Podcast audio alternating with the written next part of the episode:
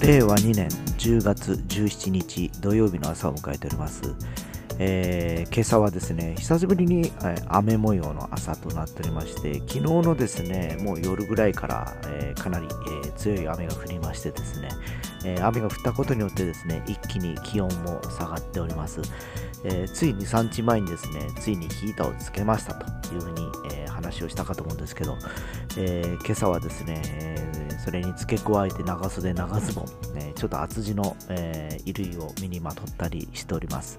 えもう10月も折り返しということで後半入ってきましたけど、えあと2ヶ月とちょっとですね、え令和2年、えなんとか乗り切って後半、え頑張っていければなと、えー今日も思っておりますのでよろしくお願いいたします。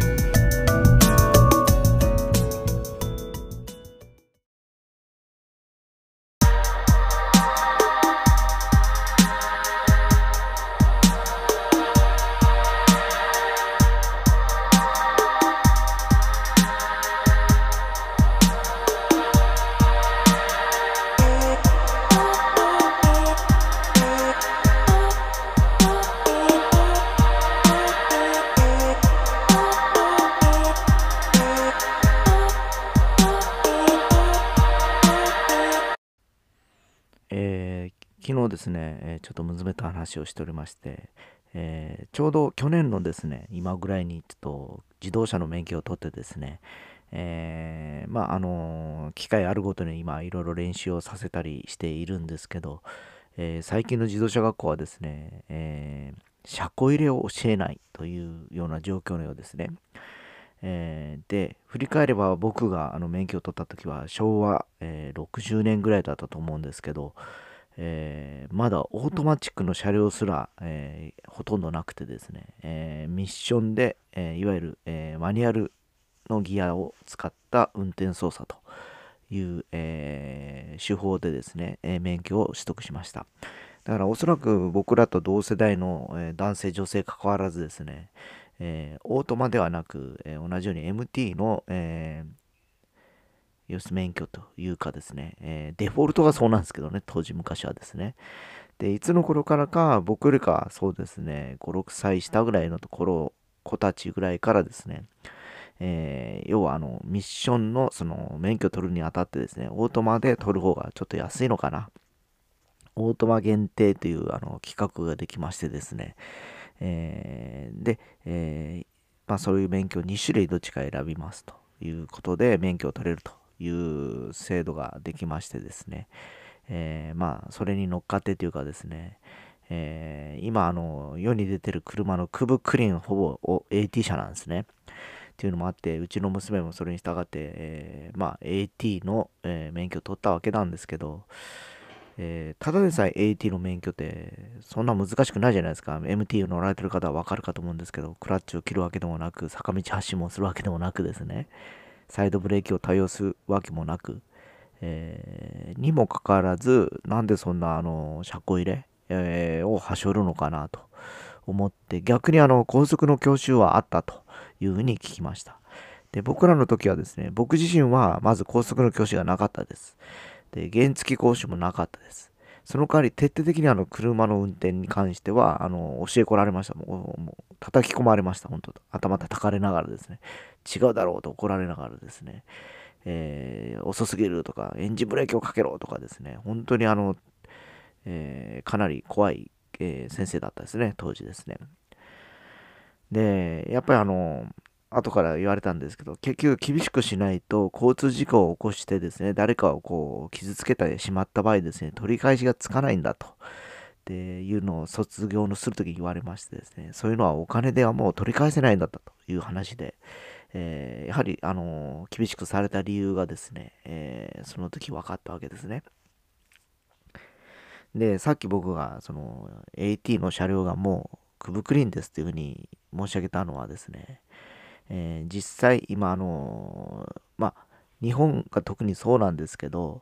えー今あの僕らが昔営業車両ということで軽トラックだとかミニバンとかに、えーバンとですね要は、えー乗ってた頃っていうのはですねミッションが普通だったんですよね、えー要はあのクラッチを切りながら1速2速3速4速と上げていく、えー車両が基本でした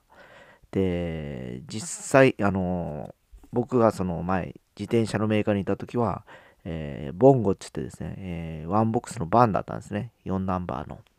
で、その車はミッションではミッションでもコラムって言って、あの、ハンドルの根っこから生えてるギアをこう入れるミッションで1、2、3、4って上げていくんですけど、えー、そうですね、僕らと同じ昭和40年代生まれの方々もちょっと思い出していただきたいんですけど、昔タクシーとかに乗った時に、タクシーの運転手が、えー、ハンドルのこのギアをガチガチやりながら運転してたのを思い出されるかと思いますけど、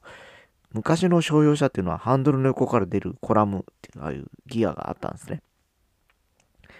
で、今さっき言ったように、クブクリンがオートマの車両になってて、ミッションがその1割ぐらいしかないのに、1輪ぐらいしかないのに、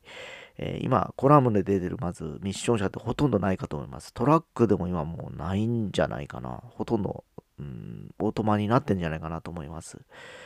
えー、で、えー、その当時僕があの免許取ったぐらいの時にはですね、トルクコンバーターという、え、システムを利用したオートマチックがやっぱり主流でございまして、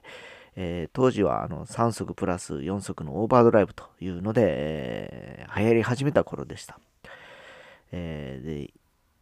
それが今2020年どうなってるかというとですね、えー、トルコンを用いた、えー、オートマチックっていうのは実はその倍の8速とかあるんですね。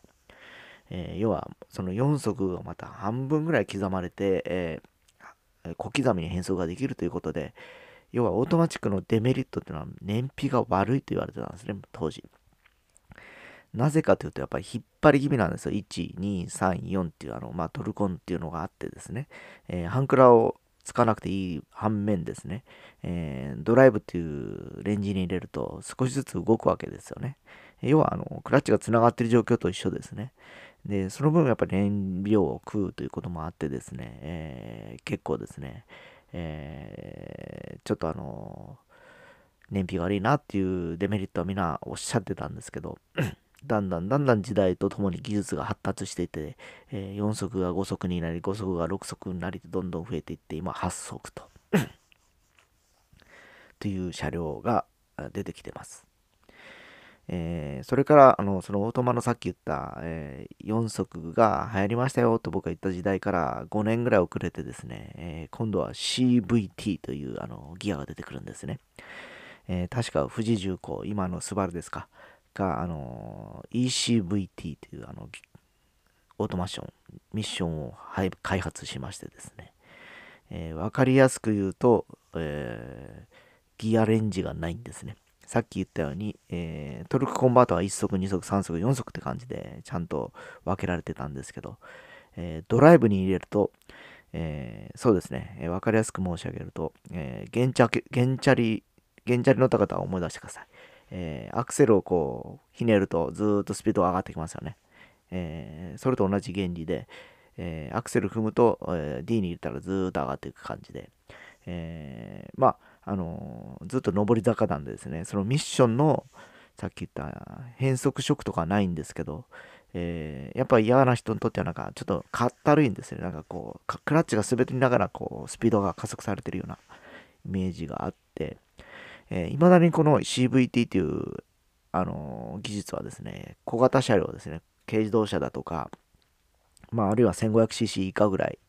えー、まあ、2000cc ぐらいまで行ったのかな、最後。日産がなんかパルサーか、パルサーやったかな、プリメラかなんか搭載したのはまだ覚えてますけど、えー、そのぐらいまでは、えー、CVT、ECVT ですかね、えの車両があります。えー、これもですね、一説でやっぱりあの、さっき言った普通の4速とか、えー、トルコンのオートマチックよりも燃費がいいと言われておりました。えまあ、えどっちが燃費がいいかっていうのは変わらないと僕は思うんですけどね。あのそれだけギア比が3から4から6、7、8と上がってくると ECVT もほぼ変わらないんでですね、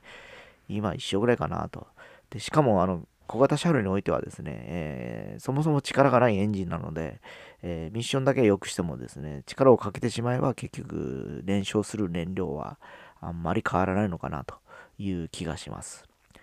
えー、その後いくつかですね、紆余曲折がありましてですね、ヨーロッパの車って基本的にあのミッションが主流で逆に、えー、日本ではクブクリンオートマという話をしたんですけど、以前僕があのアメリカ、あのイタリアにいた時もそうだったんですけど、当時はクブクリーンがミッションだったんですね。えイタリアにおいてはですね。で、さすがにあの、イタリアのメーカー、まあドイツのメーカーもそうなんですけど、えー、本国だけではやっぱ飯が食えないっていうこともあってですね、えー、やっぱり日本の市場だとか、えー、あるいはアメリカとかもそうなんですが、アメリカもオートマ車両が多いっていうことなんでですね、えー、AT 車っていうのはやっぱりかなり、えー、こう、作って導入してきました。えー、ただやっぱりさっきも言ったようにトルクコンバータの限界限界ですかを感じたのかですね、えー、ドイツのメーカーはですね、えー、セミオートマチックギアというのを、え作り出すんですね。え要はですね、えクラッチ操作を電気的あるいは油圧でこう介してですね基本的に、えミッションの車でその変速動作を機械がやるようなシステムを導入することになるんですね。えー、最初はですね、シングルクラッチって言って最初、まあ、通常の車ですね、今まであった MT 車が、まあ、電気化していくんですけどね、えー、まあ、それはもうギクシャクして乗れたもんじゃなかったですね。えー、要は、えー、機械が一応コンピューターが判断して、その変速をしていくわけなんですけど、えやっぱり日本の、え道路事情っていうのはですね、ストップアンドゴーとか、結構多いわけじゃないですか、街中に行くと。で、半クラでつないで1足で動き出しました。2足に入れようとしたらまたすぐ止まるとか、あの、信号で止まんなきゃいけないとかいう時に、えー、加速したくても止めなきゃいけないギクシャクするような感じがあって、まあ僕もその時戦争ドライブっていう、えー、車に乗ってたんですけど、えー、慣れるまではちょっと必死でした。ただあの自分で操作したりすることができるので、えー、通常のミッションのようにクラッチを切らずに2ペダルで運転すれば何とかなったりするシーンもあったりしてですね、え、まあそういうあのミッションが、え、生まれたんですね。でやっぱり、えー、そういうあのデメリットを感じたドイツ勢というかヨーロッパのメーカーがですね繰り出したのはですね、えー、もう一個クラッチを作ろうと、えー、要はクラッチがあの1つあるからそれにギクシャクするんで、その間っていう方は、えー、2枚のクラッチですかね。1、3、5と2、4、6かな。えー、というふうに2つに分けて、次のギアを待機、クラッチは1つか。で、ギアをこう2分割して、えー、次のギアを待あの待機させながらショックを和らげるという、えー、ツインクラッチという手法を使って、えー、それが今に出回っているフォルクスワーゲンを筆頭としたですね、えー、 DSG というあのシステムなんですね。えー、一時期、あのー、ですか、ポルシェがティプトロニクスとか言って、えー、ミッションとオートマチックということで、え打って出たんですけど、あれはあのトルクコンバーターがベースだったんで、どうしてもあのダイレクト感が弱いということだったんですけど、今僕が説明した DCG っていうのは基本的に MT がベースなんでですね、えやはりあのダイレクト感強い。えー、すごく繋いだら普通のミッション乗ってるような感じで、えー、最近の車はパドルシフトといってですね、ハンドルの後ろにこうプラスマイナスのスイッチがあって、えー、そのプラスを、え、スイッチを押すことによってギアが上がっていく。マイナスを押すことによって変速が、あの減速ができるということでですね、え自分の意思の通りに車を運転できるというような機構になってます。え実際今僕が乗っている車も、えそのシステムがついておりましてですね、え、例えば、あの、高速道路だとか、え、山間部とか走るときですね、え、ちょっと力が欲しいって時に瞬時にギアをこう変速できるってこともあってですね、すごくあの昔の車の運転の仕方がそのまま利用できてですね、乗りやすいなというふうに、えー、感じます。えー、一方あの、たまに足車で乗ってる軽自動車の車があるんですけど、これはあの普通の4速のオートマチックなんで、やはり山間部とかに入った時に力がない時にはもう一つ落とすか踏み込むかしかなくてですね、えー、その瞬間にも燃費がバッと悪くなるということをもうすぐあの体感してわかるような感じです。で、今となってはですね、えー、今国産で、えー、販売されてる車、ほぼですね、さっき言ったトルコンのオートマチックではあるんですけど、えー、変速の段数が増えてることもありですね、えー、さっき僕が言った4速の、えー、オートマに比べれば少しはそれが滑らかになってるでしょうけど、えーやっぱりダイレクト感っていうのに関して僕僕ら知ってる人間たちから言わせるとですね、えいまいちやっぱこのタイムラグ次にすぐ加速したいんだけどちょっと一息入れるこの感覚がどうもだなっていう人も多いかと思います。で、まあ、多分あの、バイクに乗られてる方はお分かりかと思うんですけど、普通あの、ギア付きのバイクって昔の車と一緒でミッションなんで、クラッチ切ってギアを入れていくという感じなんですけど、じゃあ大型の、えー、バイクが全部、えー、要するに原チャリみたいにですね、えアクセルだけひねればずっとスピードが上がっていくと、まあ、大型スクーター、ビッグスクーターはそうかもしれないですけど、全部他のモトクロッサーとか、えー、レプリカのレーサーマシンとかもそうなったら、どうなんだろうと思って考えてみられたら分かりやすいかと思います。えー、まあ、いずれにしてもあの女性層だとか、若い子が乗るにあたってはですね、オートマチックの、えー、車の方が乗りやすくて、えー、運転しやすくて、えハードルを下げることにもなりますんでですね、えまあ、それの方がいいんでしょうけど、車人口が今減ってるさなかですね、えやっぱりあの僕らみたいに車人口が減ってない時代っていうか、車にまだあの情熱を抱いてる人間たちは、まあ、そのミッション寄りの志向の人たちが多いと思います。特に男性はですね。えー、義理のおふくろさんだって、だってオートマチック怖いっていうぐらいですからね、あのミッションがいいんだっていうふうに乗られてましたからですね。えー、まあ逆に言うとミッションの方が、その最近よくある高齢者のですね、事故とかですね、えー、踏み間違いとかいうのはないのかなっていう気もしますんでですね、えー、まあちょっとうちの娘を判例としてあげたんですけど、まあ、あのまずは、えー、オートマでもいいんですけど、その原則の感覚も含めてですね、オートマならオートマで慣れてもらうしかないんでですね、えー、まあ、あのそのうちですね、あと 10, 10年ぐらい経ったらですね、ミッションでもしようかなと思ったりしております。